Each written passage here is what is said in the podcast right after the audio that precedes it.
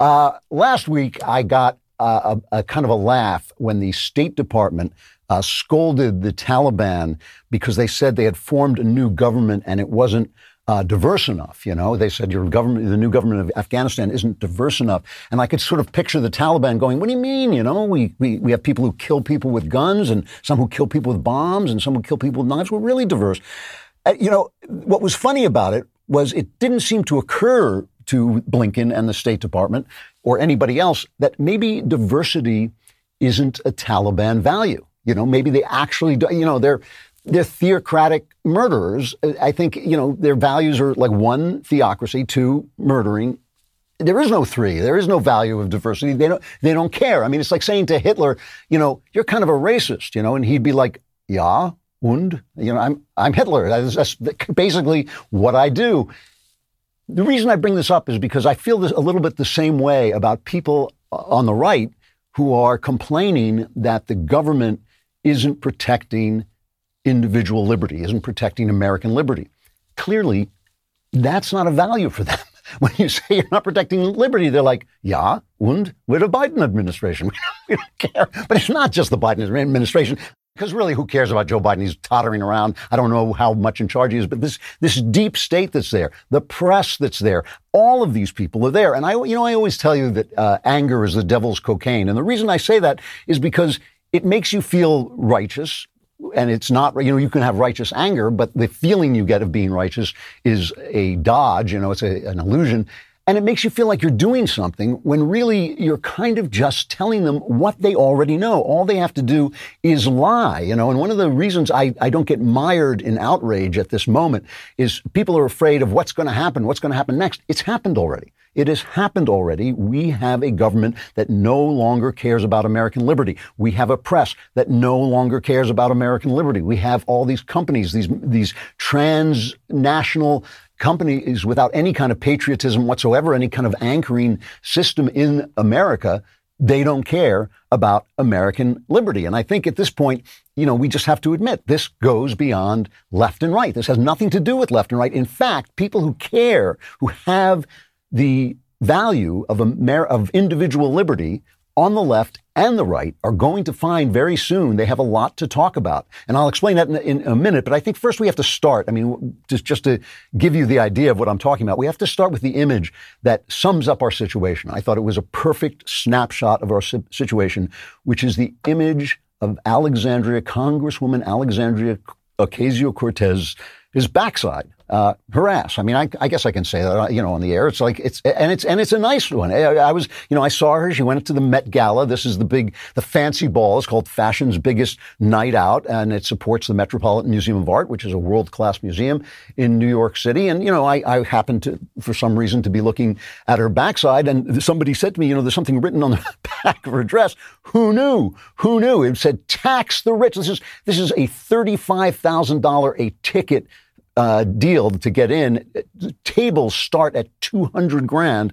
And she, and she comes in like a queen, right? They're carrying, they're carrying the, um, the train of her dress behind her. Here she, here's a picture. Because you know I'm all about that bass, about that bass, no trouble.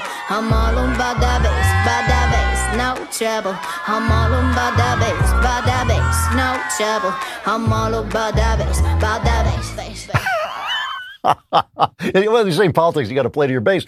and, you know, and the, the thing, the reason I make this joke is there used to be, if you were a street guy, if, you know, there used to be a saying, and I'm sure they don't use this anymore. It was probably, you know, 30, 40 years ago.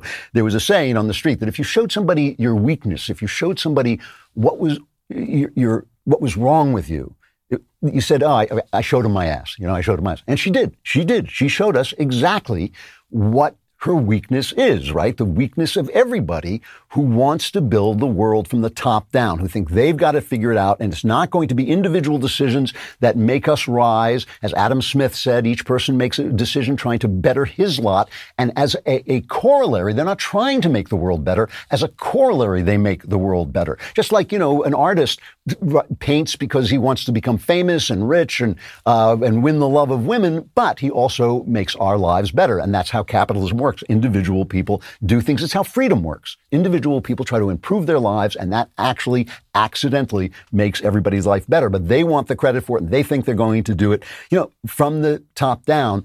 But once they get the power, once they get the power, they can't let go of the power. And this is uh, true of human beings today. It was true of human beings yesterday. It was uh, uh, Woodrow Wilson who came in and said, no, no, now man is perfectible. Now this, this thing where the government is fighting with each other, we can't do that anymore. That's slowing us down. It's slowing us down. We need to give the president all the power that he needs.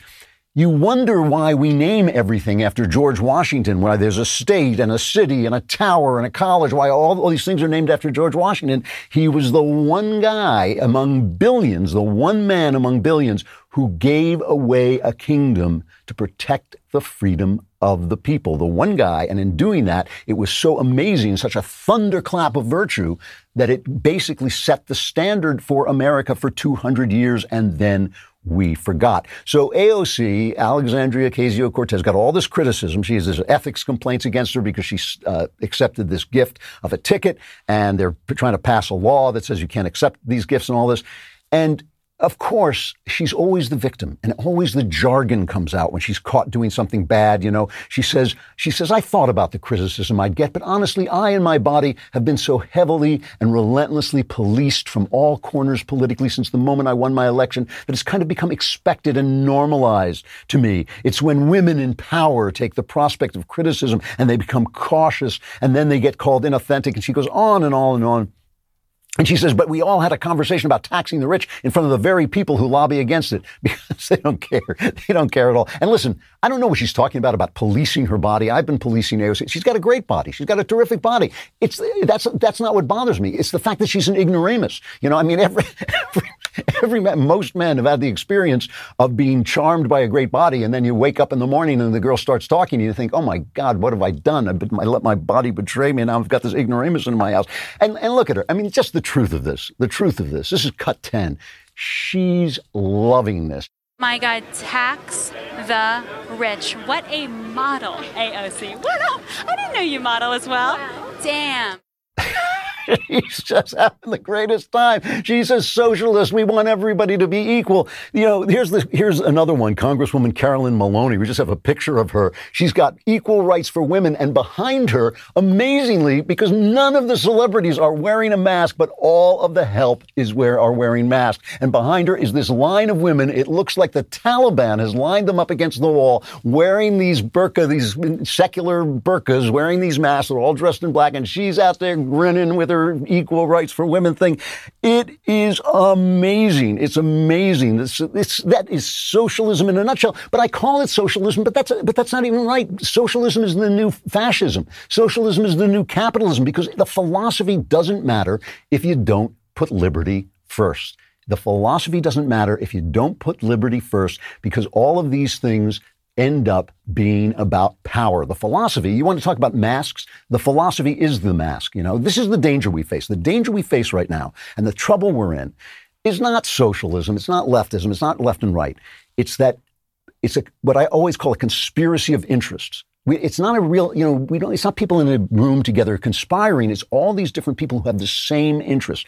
Big tech, uh, billionaire great reset guys, often Davos, who are going to reinvent the world, uh, failed elected officials who haven't done anything in years. They haven't taken any uh, action in years. All they do is they, they played your outrage. They sell you that outrage. When I say it's the devil's cocaine, these guys sell you that outrage. Republicans too. Republicans are like, I'm outraged I'm going to do absolutely nothing about this right away. I am, I am so angry that I will absolutely take no action right this minute.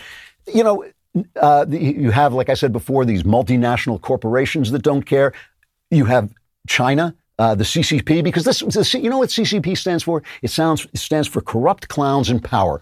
All of these guys, China, you know, the big the big tech companies, these people in Davos, corrupt clowns in power. They all want the same thing. They want to spy on you and they want to control you. They want to take your privacy and then they want to take your liberty. You know, remember that quote from C.S. Lewis, famous quote from C.S. Lewis, of all tyrannies, a tyranny sincerely exercised for the good of its victims may be the most oppressive. That's the thing. These are not, you know, these are not like evildoers kind of saying, oh, we're going to oppress everybody. Ha ha ha. It's that they think that they can control the world and liberty is not a value. The liberty doesn't come first. And they don't start out as, as tyrants. What happens is, what happens is they think, ah, you know, just like Woodrow Wilson, they think, oh, wow, this life is now too complicated for the little man to make decisions.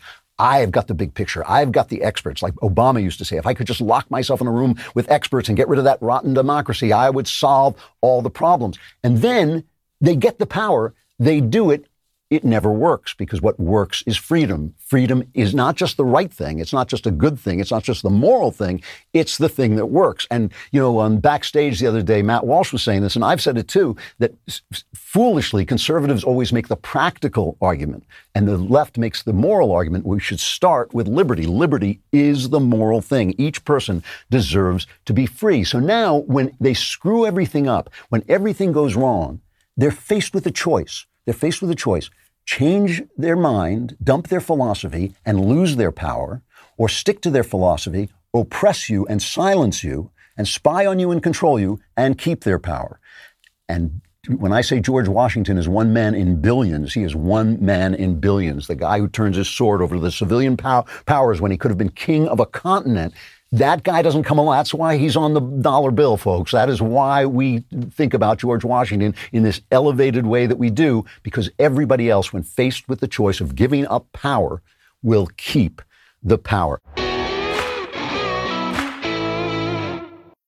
Are you watching what's happening in Australia? I mean, we're getting kind of like little glimpses of this, but it's un unbelievable. This is a what used to be a free country, right? It used to be a free country. There are 25 million people in Australia. You know how many have died of COVID? A thousand, 1,100. Uh, 1,100 people have died of COVID, okay? 1,100 people have died of the Chinese flu or the Wu flu or whatever you want to call it, the flu, flu Manchu. And 35% of Australians are are vaccinated.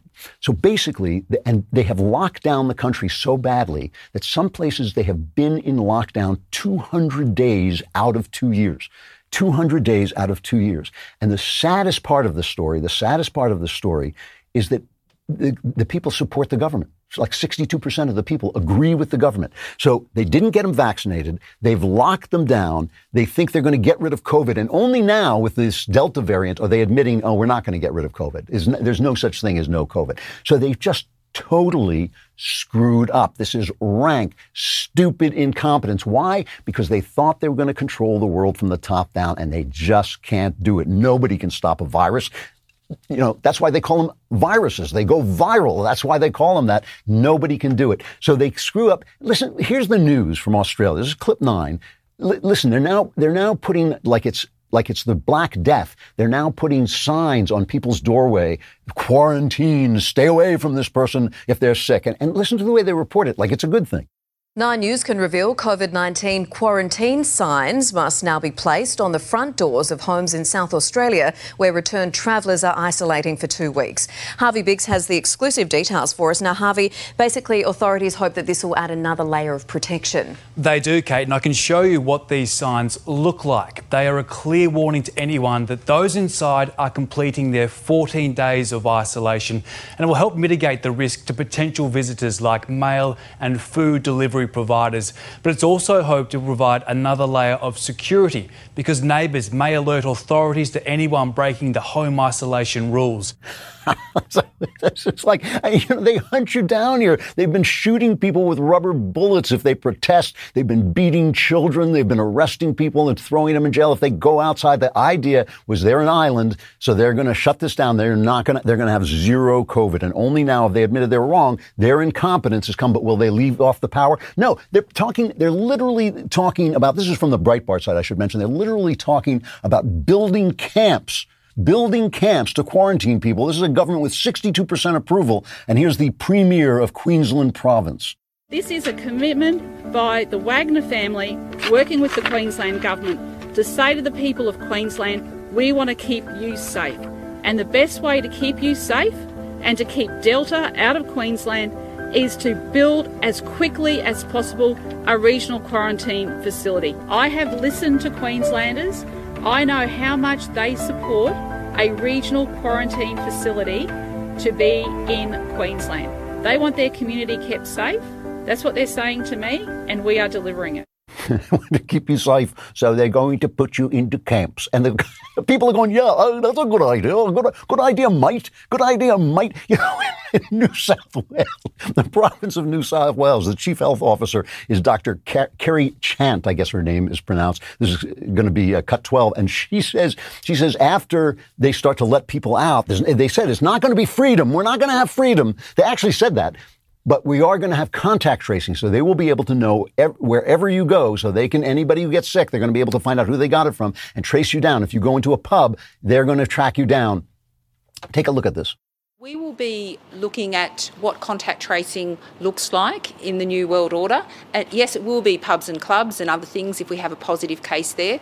Our response may be differently different if we know that people are fully vaccinated. So we're working through a number of those um, issues, but we will have to reflect and learn.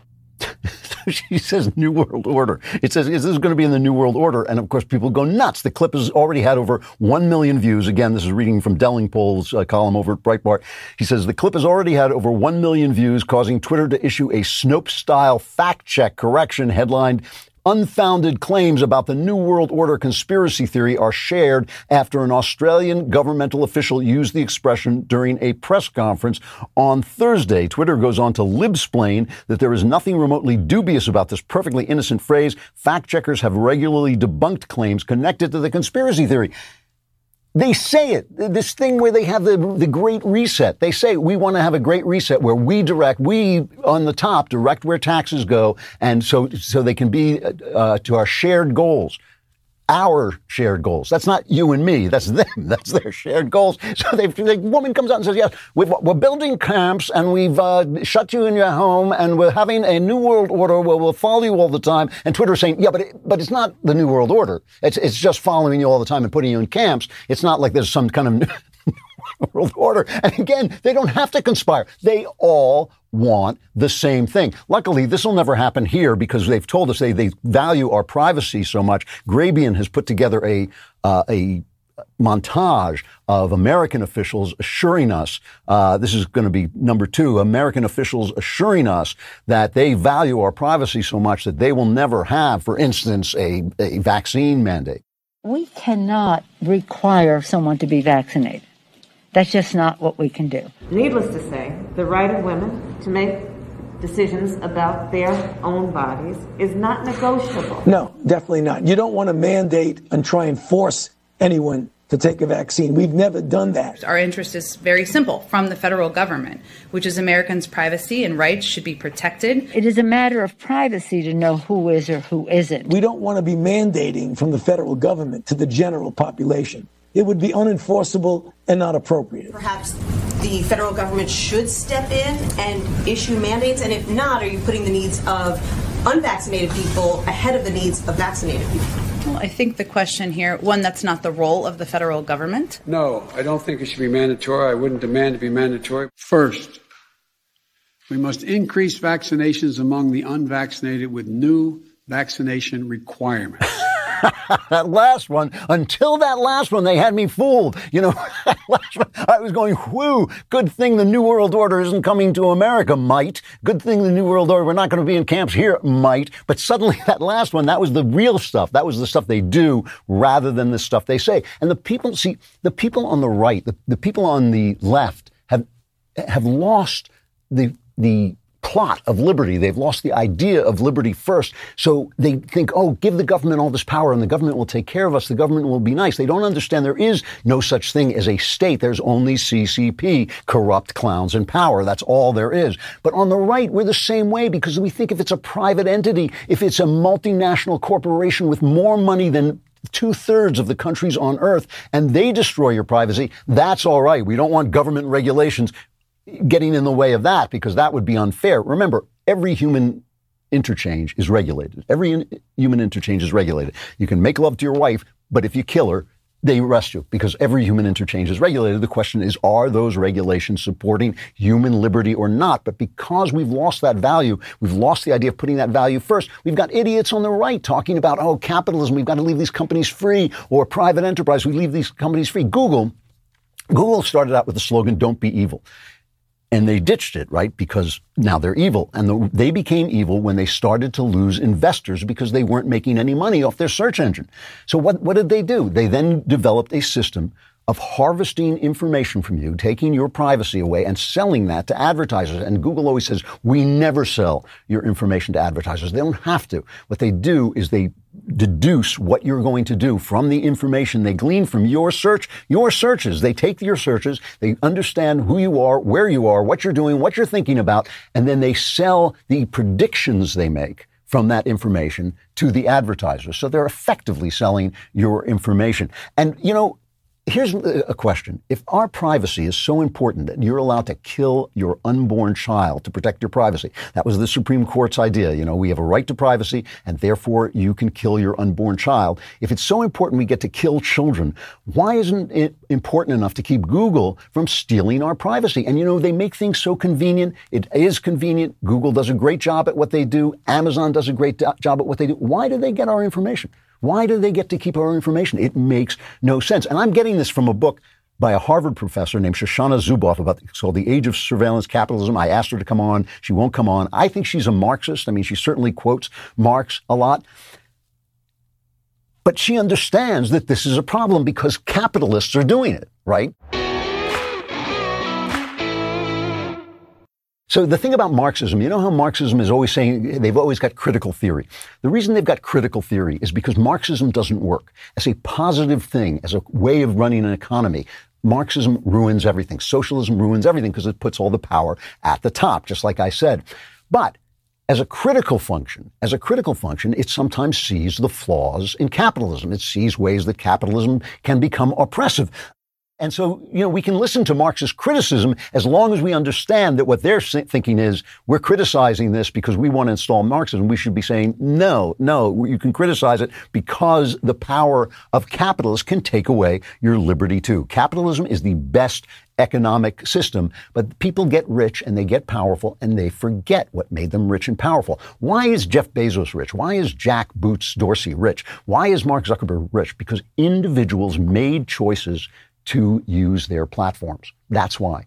Individuals made choices. That's how capitalism works. Individual made choices and they got richer and richer because they were giving individuals what they want. And at some point, the light bulb goes off. You get so rich, you get so powerful, you get so separated and alienated from the common man who made you rich that you think, you know what would be a good idea?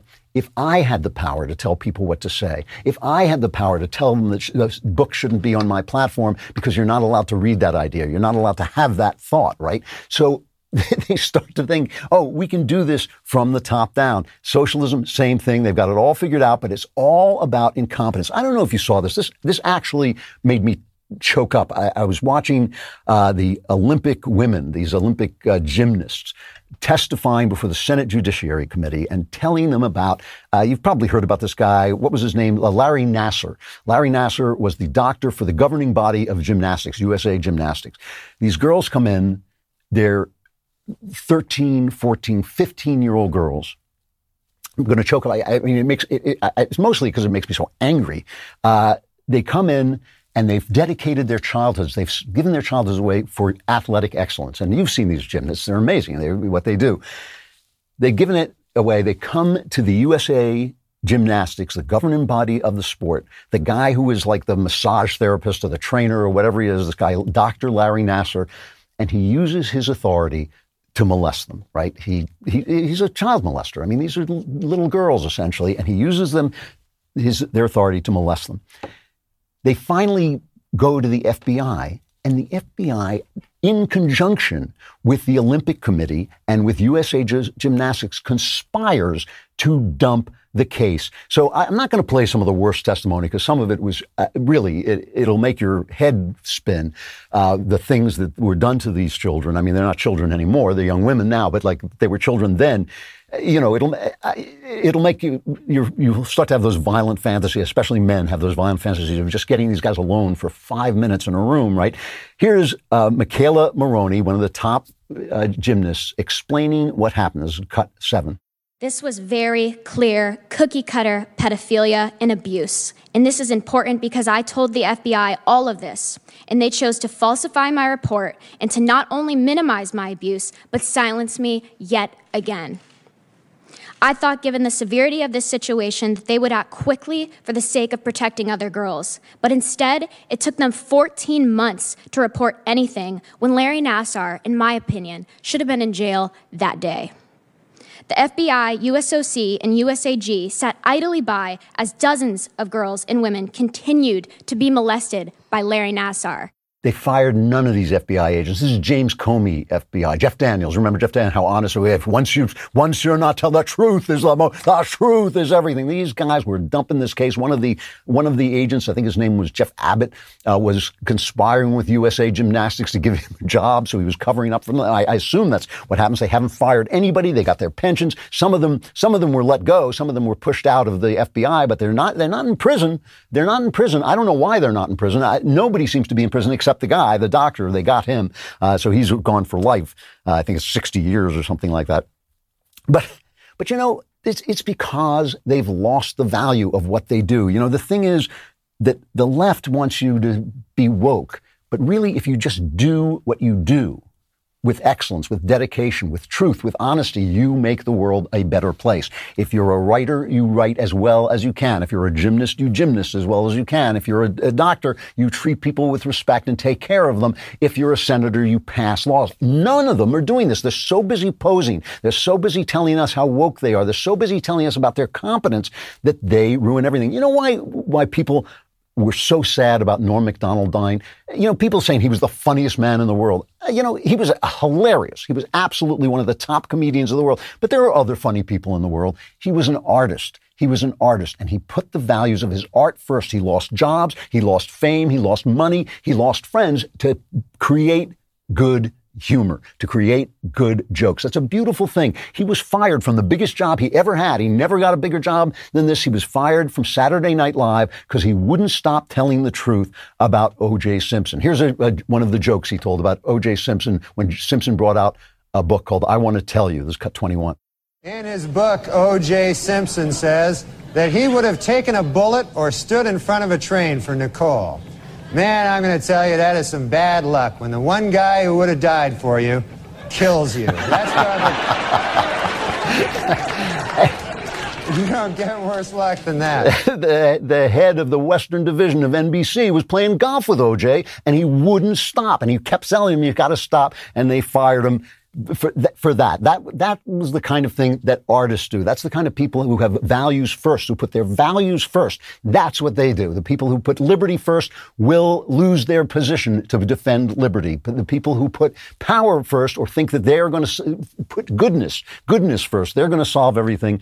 They find out they can't and they just hang on to the power every single time, you know? And the answer is, listen, we've got to start to learn capitalists of good, about, of goodwill have to st- start to understand that John Galt is just as big a jerk as Barack Obama once he gets the power. And we've got to understand, the leftists have got to understand that, yeah, there are things that government has to do, but you want to keep them from getting too much power. You know, it's like you've got to put the liberty first they tell us, you know, they say, oh, climate change is an emergency. We have to, you have to let us control the use of energy, you know, and then you get rolling blackouts in California. They say, COVID, it's an emergency. You got to let us control where you can go and what you can wear and what medicine to take. And the children go uneducated. People lose their minds. Businesses fail. Racism, it's an emergency. So we have to control what you say and what you think and what you can eh, talk about and your ideas racism just it just makes things worse. It makes things worse, and black people are being killed, and they're doing worse off than they were before. Because why? Because they're the emergency.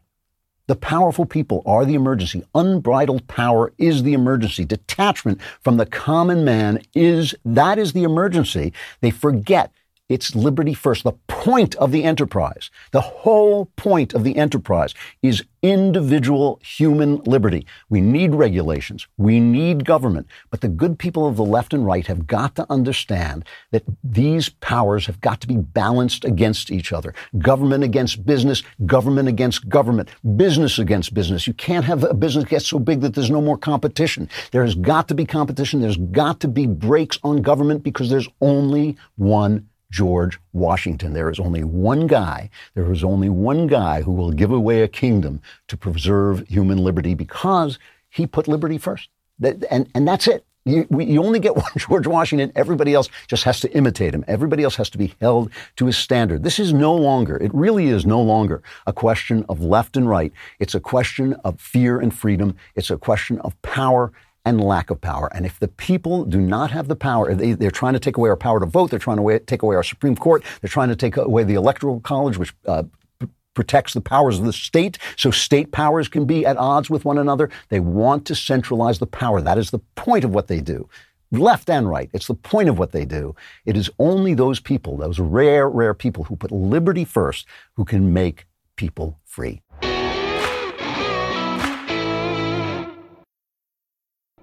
So one of the great things about moving east is that now uh, there's actually an autumn. I can see the leaves change, and the way you want to spend a beautiful autumn day, nice crisp autumn day, is you want to get on your in your car that's not working because it's missing a part. You want to pretend to drive it down to the auto parts store. You want to talk to the imaginary man there uh, and not get a part because he's not there and you're not there and the car's not working. Or you can go to rockauto.com. And you don't just say rockauto.com, my friends. You say rockauto.com because that's how confident you are that you can get great auto and body parts right out of your computer from hundreds of manufacturers at a great price. This is a, it's a really easy catalog to use. You can see all the parts available for your vehicle and choose the brands and you get to say rockauto.com and how the women love it. Go to rockauto.com right now. See all the parts available for your car or truck write Klavan in there. How did you hear about us box so they know we sent you and write it like you mean it, right? Klavan. It's K L A V A N. You'll drive the girls crazy. So we were talking about liberty and putting liberty first. And the reason people have stopped putting liberty first is because they've lost the underlying values that created the idea that one puts liberty first, which come from Christianity. So I want to return to what I was talking about last week. Remember last week I was answering, talking about the reason Jesus says, judge not lest you be judged. And I want to continue that segment just to remind you, this is like the sequel, Judge Not 2. This time it's personal. Uh, the, the basic point I was making is that not judging forgiving, loving your enemies. They're all methods of helping us uh, see the world as God sees it. As Jesus says, th- this will help you be children of your Father in heaven. He causes his sun to rise on the evil and the good and sends rain on the righteous and the un- unrighteous. And elsewhere, he says God is kind to the ungrateful and the wicked. So he wants you to be like God is so that you will see the world as God sees the world. So when we lay aside judgment, vengeance, hatred, uh, you know, that's, that's what ha- begins to happen. And this, I, am just reiterating what I said last week. This leads to the kingdom of heaven within us, which is this small thing inside us that grows into a big thing. It's like the yeast in bread, or it's like a, a, a tiny mustard seed that becomes a gigantic uh, tree. So, part two of this uh, conversation uh, is to ask, what does the world look like when you see it this way. Why does that help? You see the world as God sees it. And I want to just reiterate, I said this last week, I'm not a pastor, I'm not a theologian, I am just a detective story writer, I'm just a barefoot teller of tales. But I do believe in the Gospels, and the Gospels have given me this incredible joy of life and serenity of life. I mean, I, it was it was weeks after a couple of weeks after I was baptized that my wife just turned to me and said, "You you've really totally changed. You've become much more serene, much more happy." And so I'm just sharing what I have seen and what's happened to me and the, path that I've traveled. Uh, and you can make up your own mind whether you want to follow that path or part of that path or whatever. So to talk about what the world looks like, uh, I want to talk about two verses uh, from the Gospels. One is the famous one from the Gospel of John, very near the top of the Gospel of John. The Word was made flesh and dwelt among us. And the word in this is a translation from the Greek for the word logos, which is one of these kind of complicated er words that has so many meanings uh, that any translation of it is going to be questionable. Any translation I give it, people are going to protest and say that's not what it means but it's my show, so I'm going to give you my translation. Uh, for me, the, the, logos means the mind of God, who God is, right? It, who, how God sees the world. The verses in the beginning was the Word, and the Word was with God, and the Word was God. He was in the beginning with God. All things were made through Him, and without Him, nothing was made that was made. This is the logos he's talking about. The logos is the Word, and so you, you know what that means. Like you have a way of seeing things. If you have a friend uh, you know what he's like. You know, he may be a mathematician. He sees everything from mathematical in mathematical logical terms, or she may be like a very um, emotional, passionate, caring person, and you always know what she's going to do if she sees somebody in trouble. Uh, if if uh, an artist has a nature, that nature comes out in his work. So Picasso paints things one way, Michelangelo paints things the right way. Uh, but they, they have a different way of expressing it because that's the mind of themselves. So if you're God, that's the logos. That's the, the mind that creates everything, that puts everything into the world. So now we know from this verse an interesting thing that the logos, the mind of God, the self of God, uh, can be represented in human form, can be made into flesh. And that's a big idea. That means that a human being can represent the mind of God. And it means that other human beings, all the other human beings, can represent a part of that mind. They can be the mini logos. They can be part of the logos. And, and that means that, uh, and I'll get back to that. I may have to do another one more segment on this, but that, that means that word is a good translation for logos because it's like the flesh becomes a language to speak the mind of God matter becomes a language that speaks the mind of God. And just like um, language, it sort of brings to mind, it, it, it instantiates, it makes manifest, it makes clear before you what the mind of God is, because you can't see the mind of God, but you can experience it in the flesh and matter. So this brings me to my second verse, right? Remember what we're saying here is that God can be made flesh, and that therefore people who are made in the image of God, men and women are made in the image of God, they are a mini logos. They are a little, can be a little bit of God. So the second verse is one of the parables, the parable of the Good Samaritan. I have to tell you this funny story. I've got this book coming out next year called The Truth and Beauty, brilliant title. Uh, it's called The Truth and Beauty, and it's about some of these issues seen through uh, the eye of some of the great poets of the English language. Um, but it's about this, this kind of gospel, this kind of reading of the gospel. And in this book, I said we don't hear what a weird, weird parable the parable of the Good Samaritan is. We don't hear it. And I've never been able to convince anybody why it's weird because they're so used to hearing it, they don't think it's weird. They think it's just a normal parable. Uh, and, and it's not. And my editor said, I don't see why it's weird either. And we went back and forth and back and forth. And he said, I just don't see it. And finally I said to him, look, it's possible that everyone else on earth is right and I'm wrong but I don't think so. so just just to uh, just to defend myself, the other night uh, I had a cigar with my son Spencer Klavan, no relation, uh, and he said that Dietrich Bonhoeffer, the famous German, he's like a Lutheran saint basically. He agreed with me. He writes about this. Uh, I did not know that, but uh, but so so here it is. A lawyer comes up to Jesus and he says, "What shall I do to inherit?" Eternal life. How should I find this kingdom of heaven you're always talking about? And Jesus says, Well, what do you think? And the lawyer says, You shall love the Lord your God with all your heart, with all your soul, and all your strength, and with all your mind, and your neighbor as yourself. In other words, th- these are the two commandments that Jesus says are the basic commandments. This is what everything else is meant to get you to. This is the whole point of all the books of the Bible is to get you to the point where you love God and love your neighbor. And Jesus says these two commandments are related. And of course, the reason they're related is for the reason I said that just as the God can be manifest in human form in Jesus, he can be mani- a part of God, a part of the logos can be manifest in other people. So he says, love your neighbor as yourself. Now the lawyer, being a lawyer, says to him, who is my neighbor? And then Jesus tells the famous story of the Good Samaritan. A guy gets mugged uh, going from Jerusalem to Jericho. He's lying by the side of the road.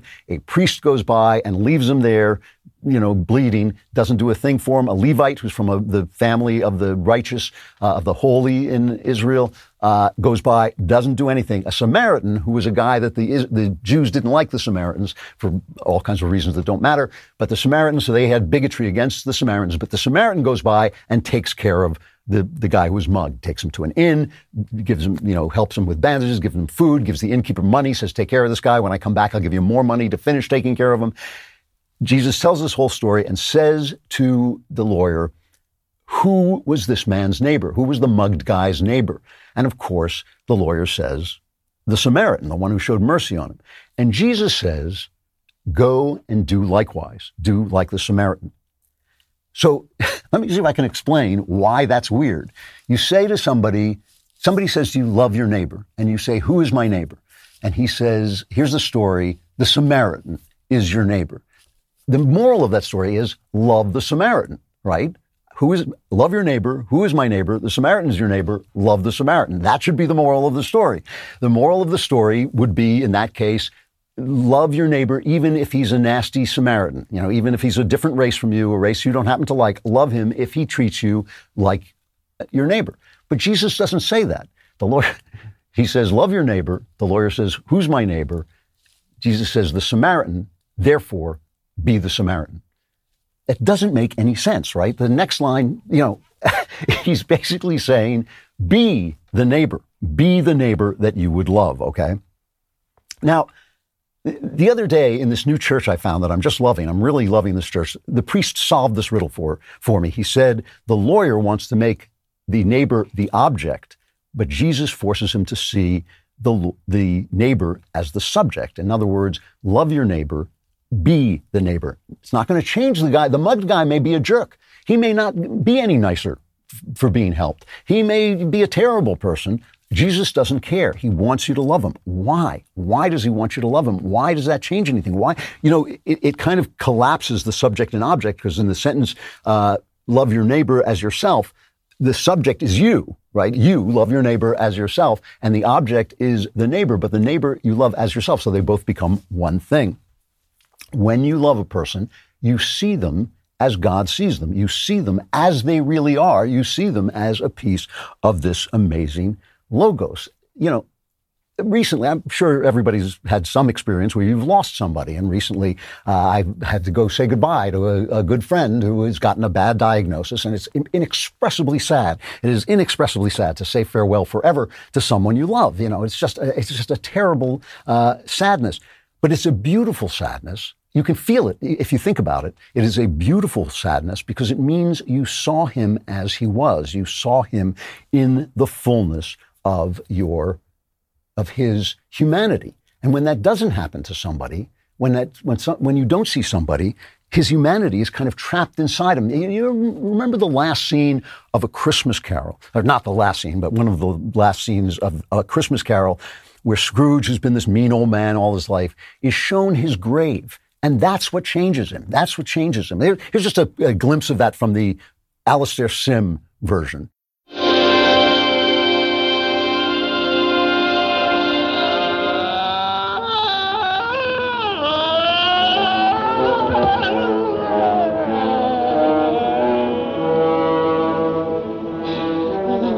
Spirit, no, no, no, no. Tell me I'm not already dead. Tell me I'm not already dead. Tell me I'm not already dead. And I used to think, well, why, why does that change him? He knows he's going to die. He's been told he's going to be punished for dying all this guy, if he dies as an, a miser, but all the, that he's seen now is that he dies without anybody caring about him. He dies without anybody giving a damn that he's dead.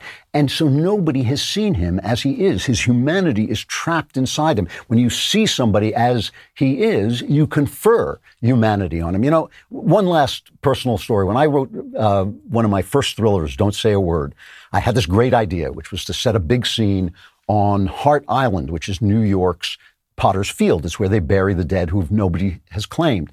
And they don't let you onto Potter's Field. So I asked a friend of mine who was a reporter at the time. Now he's a big news industry muckamuck, but at the time he was just a street reporter. And I said, Would you please do a story about Potter's Field, Hart Island, and take me along pretending to be your producer? And he agreed. He was a great guy, still a great guy.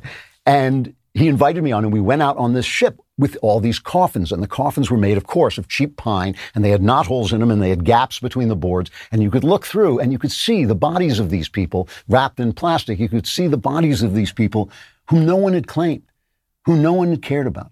Who no one knew they were human. Nobody knew, nobody loved them. Nobody said, oh, yes, this is a part of the Logos. This is a part of God. So no one saw them as they really are. No one saw them as they really are. So think about that for a minute. Think about those. I mean, it was just plains of bodies, just an island uh, with literal, you know, um, ditches filled with these boxes of people no one knew were there. So think about those people for a minute. Just think about them. And then look around you at the people around you. If you're at work, look around you at the people at work. If you're in your car, look at the people driving past you in other cars. If you're at the gym, look at the people at the gym. If you're sitting alone, look at the pictures on your phone or on your mantelpiece of your, of your family and see the difference. see the difference in what you see and you begin to understand what Jesus is telling you to see when you put your judgments away, when you put your uh, vengeance away, when you put your envy away, when you put all those things away and see the reality of what other people are. And think of the difference in you that makes. See, this is the thing. People are always saying, saying Jesus cares about the poor. Jesus cares about this. Jesus cares. He cares about you. That's it. That's it. He, cares about you. And he wants you to see these things. You know, when, when people uh, stand before the throne of God, Jesus says this. He, he says to them, you know, you, you will have eternal life because you took care of me. You took care of me. And the people say, I, I don't remember ever meeting you. I don't remember taking care of you. And he says, well, when you fed the poor, you were taking care of me. When you gave a man who needed help, help, you were taking care of me. The people who get into heaven don't even know that they were serving God. They don't even know they were serving God. All they knew is that they saw people as they are. And when you see people as you, they are, you see the logos in them and it changes everything. That's what Jesus is trying to do. He's not trying to make the world a better place. He says the poor you will always have with you. He's not trying to make the poor go away. He's not trying to make the world fair. He tells you the world is going to suck. He tells it to people again and again. He's trying to get you to live into the Logos by seeing the Logos in other people that is in yourself. That is what he's trying to do. What I'm going to do, I just want to do one more segment on this uh, next week. On, on, how you practice that, how you get, how do you get to that place? Because it obviously is not something that's that's really easy to do, and we'll talk about that next week. I got to stop there, which means, speaking of destruction, uh, it is now upon you. It has now come down on you like a black wave, a wave of emptiness, uh, which we call the Klavanless Week, will now sweep you out into a sea of emptiness. Uh, and the chance of your ever getting back to shore, minimal. But if you do, I will be here next Friday and we will talk again. This is the Andrew Klavan Show, and I'm Andrew Klavan.